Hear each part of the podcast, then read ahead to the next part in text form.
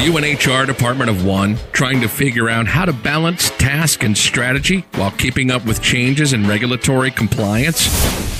Do you need a fresh outlook on old topics? Then stop what you're doing, grab your coffee, and get ready to recharge. If you have people, you have problems to solve and things to do. Your host is Brenda Neckvodel, a 20 year human resource professional, ready to explore the HR industry with veterans of business and life with fresh eyes and new ideas. Learn about the rapidly evolving changes in employment law around the country, as well as new tactics to deploy and build engagement in your workforce. If you're looking to implement new practices to make your job easier in HR, then this podcast is for you.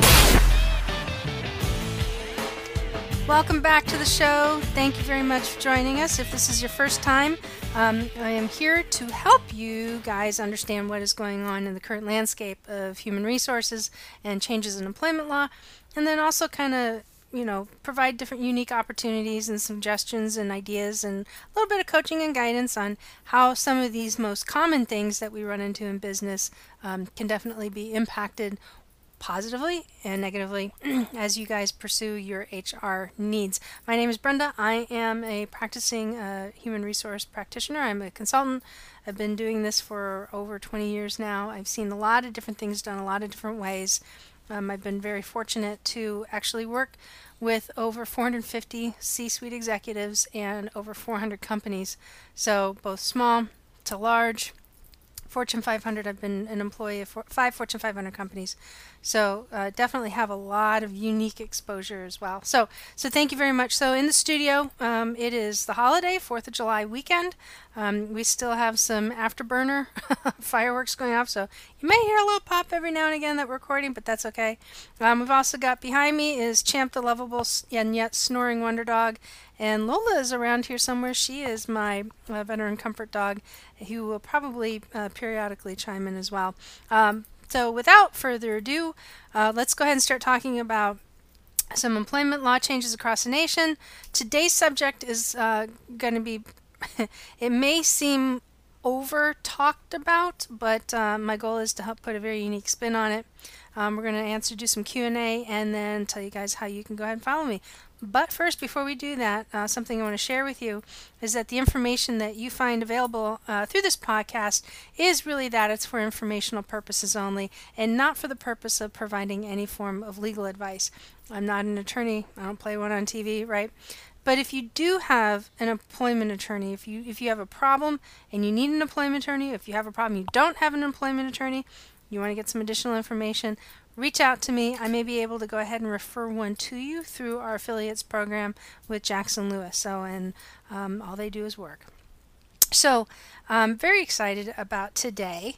Is um, they did a for those of you who don't know um, i did i've got another podcast series that i do uh, with chira who's been a guest on this show and it's called pr lady and hr lady walk into a bar and we had the most amazing interview today with uh, David Ruth- Rutherford from uh, Team Never Quit podcast, and also known as Team Frog Logic or Mr. Frog Logic himself. So, um, check that out if you want some really, really, really good insight on what it is that we do on the HR front, leadership front, also on the PR side and communications and messaging and marketing. Excellent episode. Um, you can follow me and you'll be able to see when that's going to be released and I'll give you that information in a little while. So absolutely epic epic interview and I'm still like sitting on cloud 9 about it. Uh, it's crazy. It's definitely a fun show to do. Um, it is it, it's meant to be lighthearted, entertaining and serious all rolled in one and holy cow did we ring the bell on that one this time around. So definitely very interesting. Okay, so a lot of changes, um, not so much in legislation that are going across in the country, but uh, some of the changes that have taken place um, are going to be impacting employment posters. So, I know this is such a thrilling topic, but you know what? These little things are mandatory and they are required. So, it's low hanging fruit, it's easy compliance. Um, so, I'm going to give you some updates and um, and also tell you how to go about getting your hands on employment posters without having to spend a load of money to do it. In addition to that, not having a, a, getting on a list where you get all sorts of worrisome mail coming to you or messages that are like, "Holy cow, you're expired," and you actually really do have the correct uh, poster that's up on your wall. So, um, so our friends over at the Labor Law Compliance Center um, are pretty awesome at keeping people updated. Their website is www.laborlawcc.com. Again, that is laborlawcc.com. And if you enter in the code POSTERS 2019 when checking out, you will receive 25% off of your order. If you'd like to get that information online, you can jump over to our website, my website over at bestpractices.work, click on the affiliates link, and you will actually see uh, the code and can jump over to the link as well. So, so California, city specific, not the state but city specific changes have occurred. So, if you are in the cities, the following cities in California, you guys have poster changes, and they take effect July 1st. So, Alameda, California, Berkeley, Emeryville, Fremont, Los Angeles. I'm not going to say this right, and I'm going to apologize in advance. Milpitas, I think I said it right. Pasadena, Santa Monica, and San Francisco.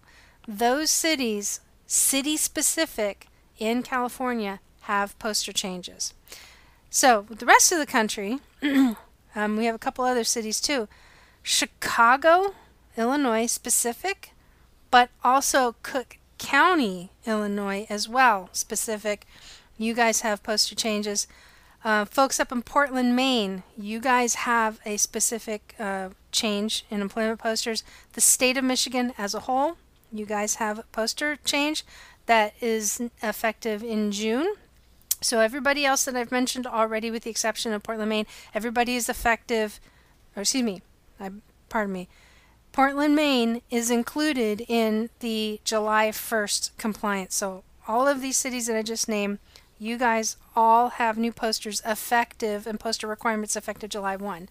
Other states have had poster changes since June, so you guys need to get updated on this. The state of Michigan, state of Massachusetts, state of Maryland, and then Montgomery County in Maryland, in Maryland, you have a poster change. DC, over in the District of Columbia, you have a poster change. And then also, if you are a federal contractor, anywhere in the country, you guys also need to get an updated version of the federal contractor poster. So, um, look, folks, we've talked about it before, but um, patchwork law is really, really, really, really becoming complex and a little complicated. So, if you haven't yet figured out how to stay up to date on changes that are impacting your state, I will do the best that I can to get that information out to you guys on a, on a regular basis and, and every episode. So the goal is actually producing one episode a week. So that way it's continuous information. I will do everything I can. It doesn't mean that I'll, my resources are 100%, but you know what? They're pretty good. And uh, I like to bring this information to you guys the best I can. Um, the other way is, you know, get out and, and talk to your employment attorney, talk to your legal counselor, you know, join your local, uh, you know, Society of Human Resource Management chapter because they do tend to bring out some other supplemental information. Um, but you know what, honestly, it doesn't it's just not a one stop i even when i get my sources i have to go through uh, different channels and collectively it all comes together. Sometimes it's the same information but you know what? Each each time i read something on the same information has a different spin so everything makes sense and it comes together nicely. Um, but it is definitely definitely definitely definitely important. All right so today the topic we're going to be talking about is actually pretty interesting um, and it's kind of interesting how it came about um, and so you're going to kind of get a little bit of my personal take in on this, but I tend to stay very neutral when I give a professional opinion on things. So, when the whole hashtag MeToo movement came out and what was revealed and what was going on with Hollywood a few years ago, with rampant uh, discussions and cases and a lot of media exposure to sexual harassment um, or harassment, um, the first thing that went through my mind is, oh my God, this is going to blow up. So um, it's not that I don't buy it and I don't believe it. In my little world and in the work that I do, I don't see it as prolifically as we have been exposed to it on social media. And I think that is a very fair statement. So when it came out and it got big, I started thinking, it's like, you know, is this really like how bad is this? Because I'm I'm hearing all of this, you know, this person did this, this person did that, and here's another case, and all of a sudden here's another case, and it just it got a lot of attention real quick, and the and it just started making me think. It's like, is this is this really super seriously a massive thing, or uh, or is this just you know the influence of media coming out? Because it, it just it just seemed to be a lot more than what i thought it is.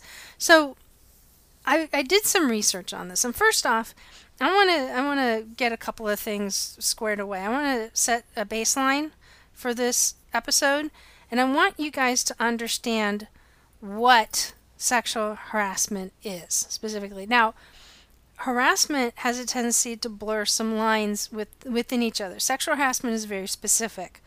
Then you have harassment, and then you have bullying, and general harassment can also include hostile work environment.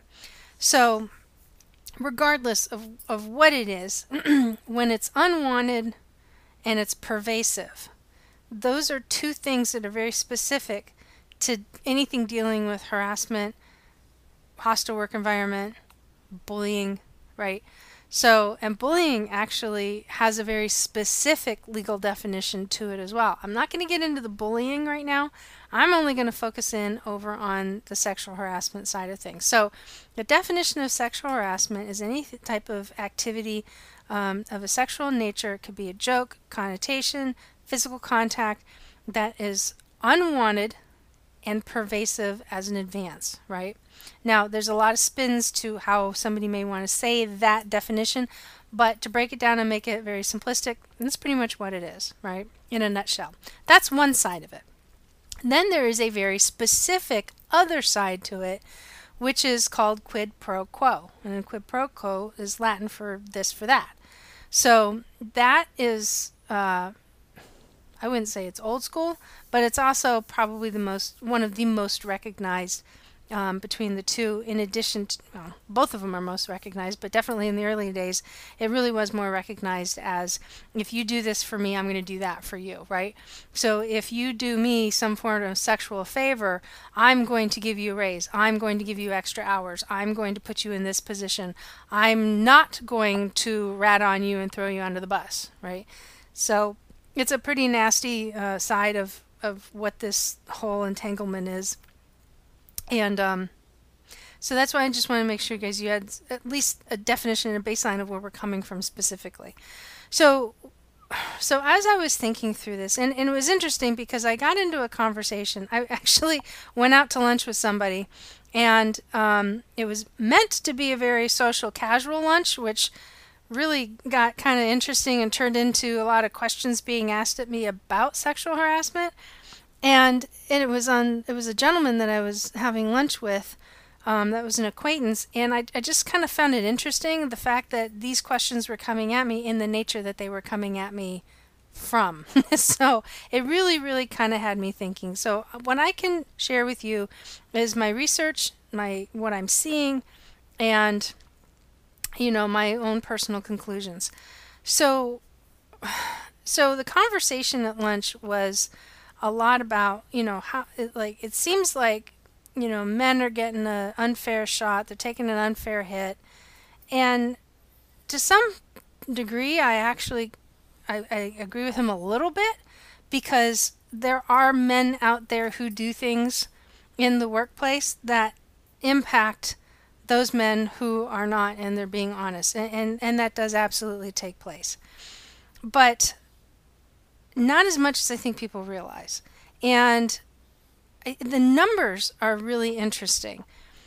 And that's what I and that's what really got me digging into all of this. I wanted to find out like how how bad this was. So each year the EEOC, which is short for the Equal Opportunity Commission, um, they actually put out a report that um, is uh, based off of enforcement and litigation statistics.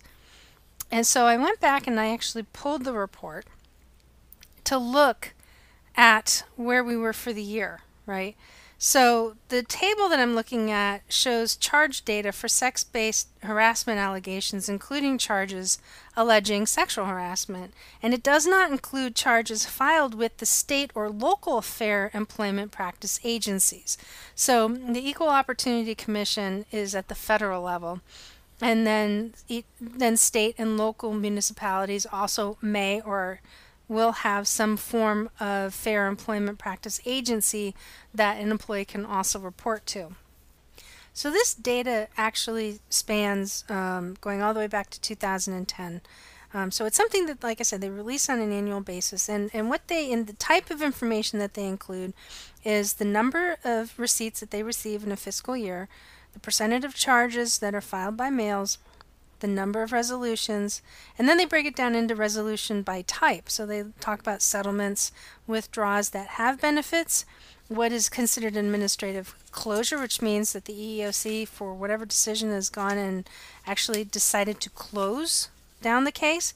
Um, anything deemed as a no reasonable cause, and those that have reasonable cause, there's also some um, some metrics on conciliations and merit resolutions, but and then also monetary benefits. So I'm not going to focus in on the conciliations and the merit resolutions, but I am going to highlight some some other facts. So in order to set this up, I want to share with you, give you some statistics because I am a numbers person. And so this, in my opinion, is one way to look at how big a problem is. And something that um, we've mentioned before in previous discussions is that, you know, in HR, we can quantify everything in business.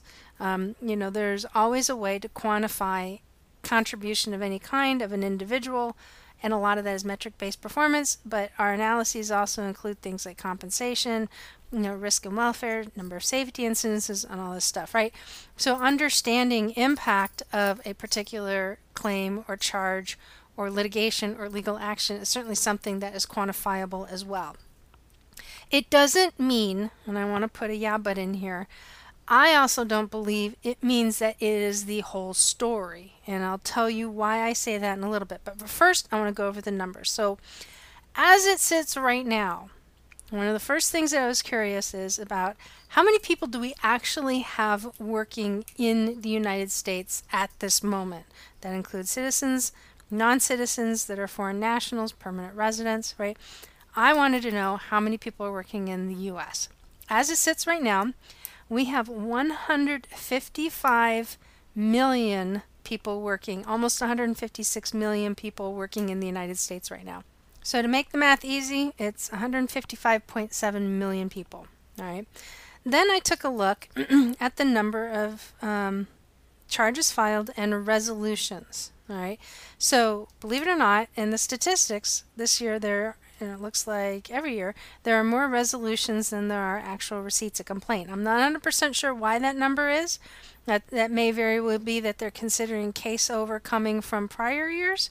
Not 100% sure, but that's my guess. Now, the table that I'm looking at shows charge data for sexual harassment allegations, which include harassment of a sexual nature. Harassment allegations are actually only included if they are also alleged in a particular charge as well. So, the table, according to the EEOC, has been harmonized with other data uh, on the site and only show charges filed within the EEOC. So for the tables that I'm looking at from earlier fiscal, fiscal years, we'll also show charges filed both with the EEOC and also with Fair Employment Practice Agency partners, and you can actually go research that as well. So we're only going to look at fiscal year 2018. So the number of receipts is 7,609 charges made or complaints made to the EEOC in regards to a sexual harassment case.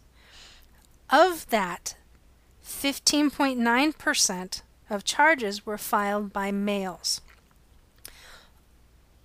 For 2018, the EEOC had 7,986 resolutions in the books in regards to harassment charges.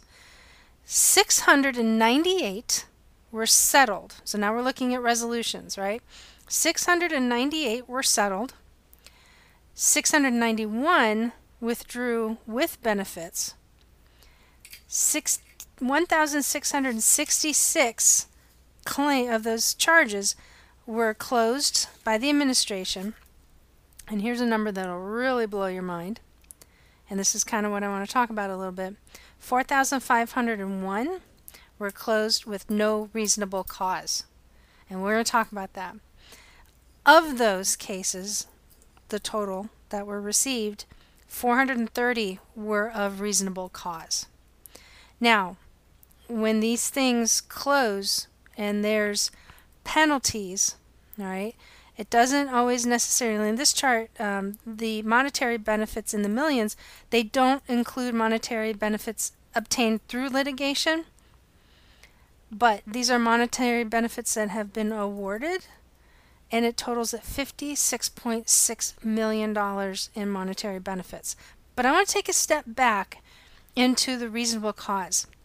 And part of this is I've seen this years and years and years. I've had a, a number of conversations with other HR professionals, uh, particularly some of my mentors as I was an HR sprout growing up.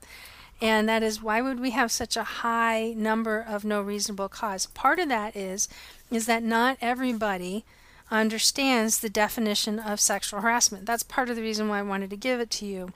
And just because somebody says a single joke or makes an inappropriate gesture or makes a um, you know sleight of hand or you get what i call elevator eyes right? When somebody gives you a, compliment and you kind of feel weird because they're looking you up and down and their eyes are going up and down like an elevator and it's kind of like a ooh kind of thing right? That doesn't always meet the definition of a sexual harassment claim. That is poor judgment. and there's a lot of that that goes on out there, right? Somebody can say something in a, in in today's world where information is, you know, widely out there. We we you know, there's a lot of people that have viewpoints on, you know, how people interpret other communication from other individuals.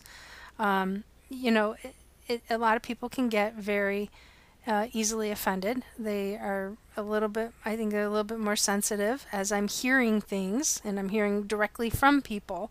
And I'm not calling people sensitive, but this is what I'm hearing and I'm relaying it to you guys. So I'm, you know, get this picture that's being built, right? But definitely over the years, people don't always understand what the full definition of sexual harassment is. So somebody wants, and this does happen, somebody wants to get back at somebody at work they're going to go down and they're going to cause problems and they're going to go file an EEOC. That is not to say that it doesn't happen because it does. And I know it does for a fact. There are cases that I've been involved in, there's cases that I've studied. Um, there's cases that my clients have been involved in. And matter of fact, I've even had employment firms reach out to me and want me to get involved as um, a potential investigator into, you know, allegations. So I, I know it's out there. Okay, we know it's out there we know what it looks like as professionals. We we know it when we see it, we know it when we smell it, and we know that we have to, to manage it and we have to handle it. But it is not uncommon that an individual goes to file a claim with the EEOC and that drives these numbers up.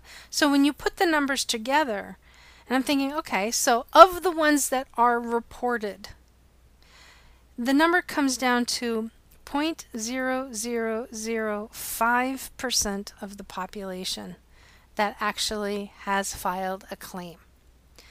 So, are there a lot of people that are not reporting? Yeah, I think there are. I think there are a number of people who are going through situations to where they either accept bad behavior, they're afraid of losing their job, they're afraid to take action, um, they aren't willing to risk the embarrassment that comes with that. And those are the unknown numbers. And I think it is much larger than what is actually reported. Now, that's the reason why I say I think it's a bigger issue because there is a significant number of people that have not reported it. So I'm going to give you an example. Um, a couple of years ago, I had a former direct report of mine, somebody that was on my team, reach out to me and ask me um, for some of my advice on what she should do. So she had a manager that came up, that would regularly come up behind her, wrap his arms around, and he would literally put his hands on her breasts. And this happened many, many times. And so when she told me this, I actually um, had to pick myself physically up off the floor because I couldn't believe this person was actually telling me that this is what was absolutely happening.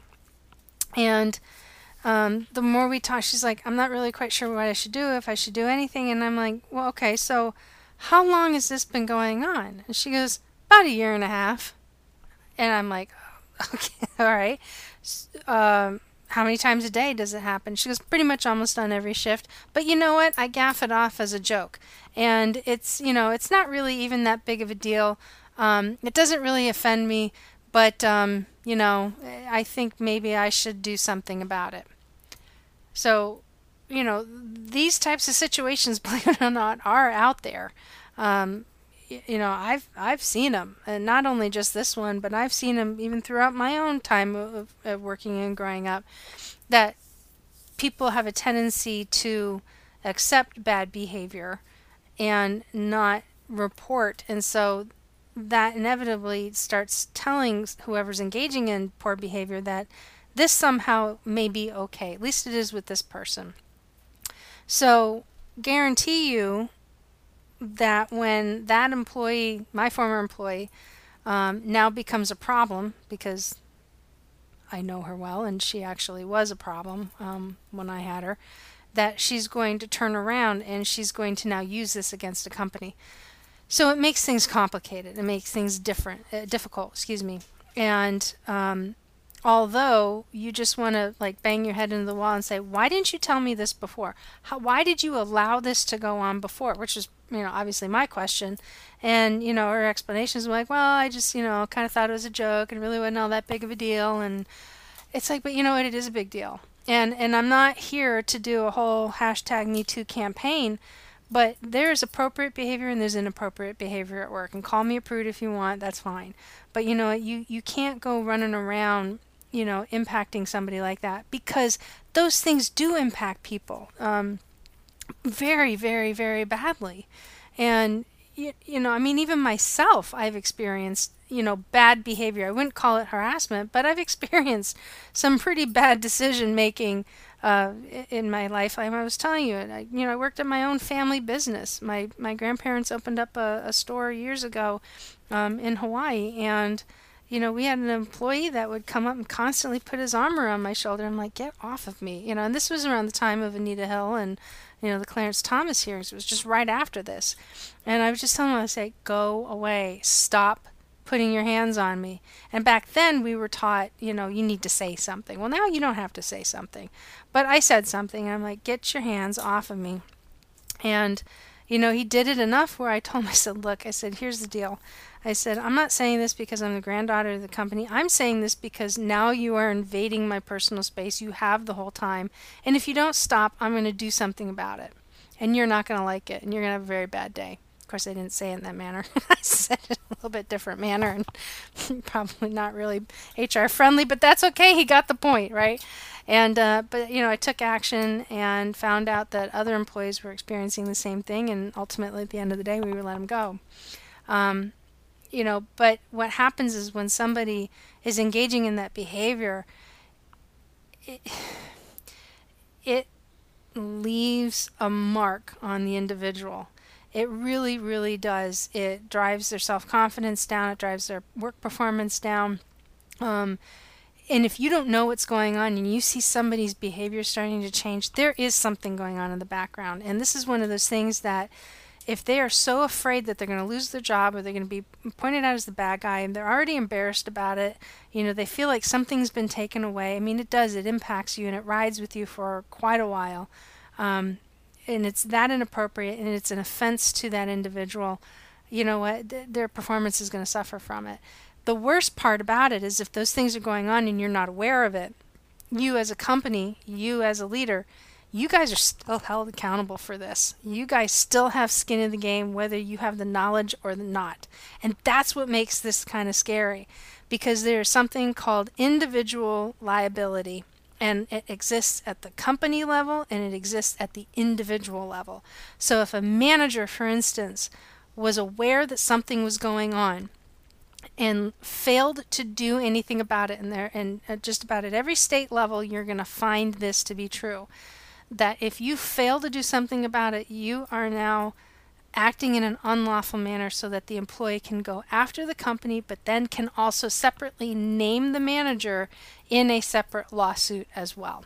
So individual liability comes into place, and individual responsibility.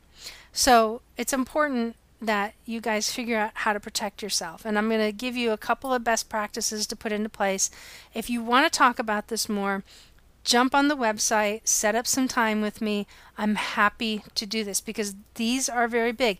You don't want to be part of the formula of the sum of $56.6 million in monetary settlement benefits. Because I can tell you right now, particularly a small business, if you get a lawsuit like this, I mean, seriously, spend $350 having the conversation with your employment attorney rather than spend $350,000 defending a case like this because it's going to be a lot more than that, too. It's going to be expensive. And those are the kinds of things that can shut companies down because they're not taking the time to do this. So here's three things that you can implement. The first thing that you implement is you want to make sure that you have a policy in place, either a freestanding policy or you have it in your employee handbook. If you don't have an employee handbook, again, you can reach out to me we can certainly put some, you know, help you put something together. If you don't have a policy on this, again, reach out to me. We'd be happy to help you guys put something together, right? So have it in your handbook. So you want to make sure that it is a known expectation in the company. The second thing is that you want to train to it. And that's why you guys go through annual harassment prevention training uh, every year if you work in a company um, if you are an entrepreneur and you own your organiz- and you own your own company you're going to want to put this in place. So you have it in a policy and you teach to it. The third thing is that you coach to it. When you become aware of a situation you have to address it.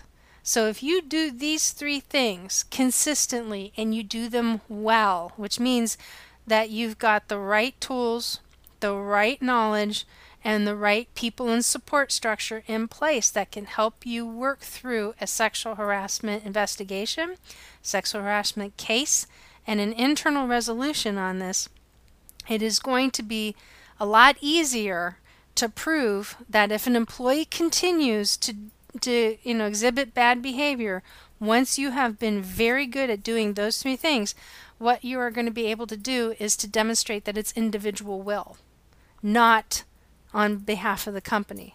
So it gets a lot dodgier than what I just gave you. But those are the three targets that you definitely want to get out there. Usually that's something that I talk to my clients for and I bill them, but you know what? This is important big stuff. It's expensive, important big stuff, and it is underreported important, expensive big stuff. So I'm going to make sure that you guys have the right kinds of information. Again, if you if you want to talk about it, you know, jump on the website, book some time with me. I'm, I'm happy to sit down and talk to you about how you guys can help mitigate risks surrounding sexual harassment. So, I got a very interesting question posed to me today um, that I wanted to share with you because it's very relevant. And um, for those of you that have been listening to the show, you know that um, I do get questions and, and I like bringing them forward. And if you have a question, you can submit your question on the bestpractices.work website by clicking on the podcast link from the menu. And down towards the bottom of that podcast page is a submission form for you to go ahead and post your question, which I may wind up reading um, and answering on an upcoming episode. So today's question is, is interesting, and the question is what things could be considered harassment in an office setting that are normal anywhere else? And I get kind of these questions every now and again where I have to think about it and like, okay, so I, I they wrote it in a way and I and I kind of have to digest it a little bit and like, okay, I think they're asking me it this way and, and this is certainly one of those things. So I will say this because I'm I'm not 100% sure where where the person that's asking the question is coming from, but I will say it this way. Any company that is going to consider something as harassment, first and foremost, should have it clearly spelled out in the policy. So you guys should have an anti-harassment policy, you should have a sexual harassment policy, and those things specifically identify in the distinctions between sexual harassment, bullying, um, you know, uh, words are not coming to my mind. Uh, we just talked about it a minute ago. Hostile work environment. There we go. Sorry. Uh, in, in an office setting that some people would say are normal somewhere else. If you don't have a policy in it, then you know some of that bad behavior is going to start coming into the norm. And I'll give you an example. I had uh, a client of mine actually call me and had some concerns about putting together um, an employee handbook. And I said, Well, what is your concern? She goes, Well, we swear around here all the time. I was like, okay. Said, you know, there's no law against swearing. it's just, you know, it's your culture. And um, she was a little concerned at the fact that some people may get easily offended if they come into an environment they're not used to swearing. You know what? Very reasonable thing to think through. Um, certainly don't knock her. It, you know, the type of environment that they were at the time. Uh, you know, it's not going to be uncommon. And, and, I won't say which one it is, but nonetheless, it was one where you get your hands pretty dirty. And, you know, that doesn't mean that, you know, jobs where you don't get your hands dirty, they don't have the same thing. You know, it, it exists everywhere. So I, I explained to her, I said, that's fine. I said, you know, you, you, if you don't put in a handbook, then be prepared for the time when you hire a minister's wife who constantly is being exposed to somebody who's behaving in an inappropriate manner. And I say minister's wife because they had a woman who applied and her husband, they interviewed her, and her husband is a minister. And, um, you know, I said, you know, do you really think that that's a good fit? So I, my question to her was, what do you think you can actually fix? And you know is the woman qualified? Because now you're putting yourself in a really bad position. You now knowingly have bad behavior going on in your workforce and you are now in a position where you have to you know hire the best candidate. And right now if she's the top then you know you got to hire the one person that is most qualified for the position to make sure that you're adhering to fair selection practices. And so um, so it was definitely a very significant thought process and uh, time for reflection on how they were going to adjust their behavior. So it so things so behavior and I'm looking at behavior. I'm not looking at individuals' character, right? Because those are two different things. And when you're when you're a lot of companies and a lot of leaders will sometimes get behavior mixed in with character. And an individual's character most likely will define their behavior. But, you know, when you're talking about progressive discipline and performance management, you're talking about addressing undesired behavior and turning it into desired behavior. And that's ultimately the goal. You're never going to change a person's character, right? It's like, you know, trying to trying to address somebody's attitude towards something. It's not going to work. You have to focus in on on the behavior. And if you don't if you don't believe me, try going up to a 4-year-old and telling them that they have a bad attitude because I, I promise you it's going to blow up in the face, right? But if you focus on the behavior, and that's what these and that's what this is all about is making sure that the appropriate behavior is in place. And if you're bringing in somebody who could potentially get offended well i got news for you. You you've you've created your own problem and it's going to be really really tough to get out of. It doesn't, doesn't and get out of it meaning resolve it not get out of it as lying cheating stealing it out you know trying to not have accountability towards it. I'm talking about how you're going to manage it and how it's going to affect your workplace. So it was a really good question. Um, just remember that what is deemed appropriate on one company and acceptable is not in another, or even in groups, even in you know uh, different types of settings. Just remember, it's not not everybody views the world the same. So you guys are definitely going to have to make sure that you put uh, some things into place. So thank you very much for reading, uh, for sending me that. That was a great read on the line. It was totally appropriate to you know today's topic. Um, got some other fun stuff coming up for you guys. Um, jim is coming back. I know i keep dropping this little snippet. Um, he's coming back soon in the next several episodes um, for those of you who uh, would like to hear a really awesome podcast, I mentioned it before. Again, I've got the new one that has just come out A PR Lady and HR Lady Walk into a Bar. You can find it on your favorite podcast station. Um, we've got David Rutt Rutherford on as our very first guest. He's So that, that episode is going to be released uh, soon in the upcoming weeks. And what a phenomenal episode that turned out to be. So I'm pretty excited. And if you want to know when these things are coming out, you guys can follow me. You can follow me on Instagram and at Facebook at Best Practices in HR. And uh, I want to thank you again for coming back time and time again.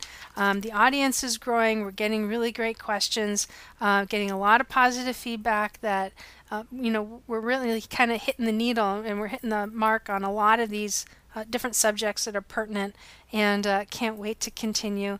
And I look forward to talking to you guys next time. Thank you very much, everybody, for tuning in. Seriously, it's humbling. It, it's it's warming at the same time.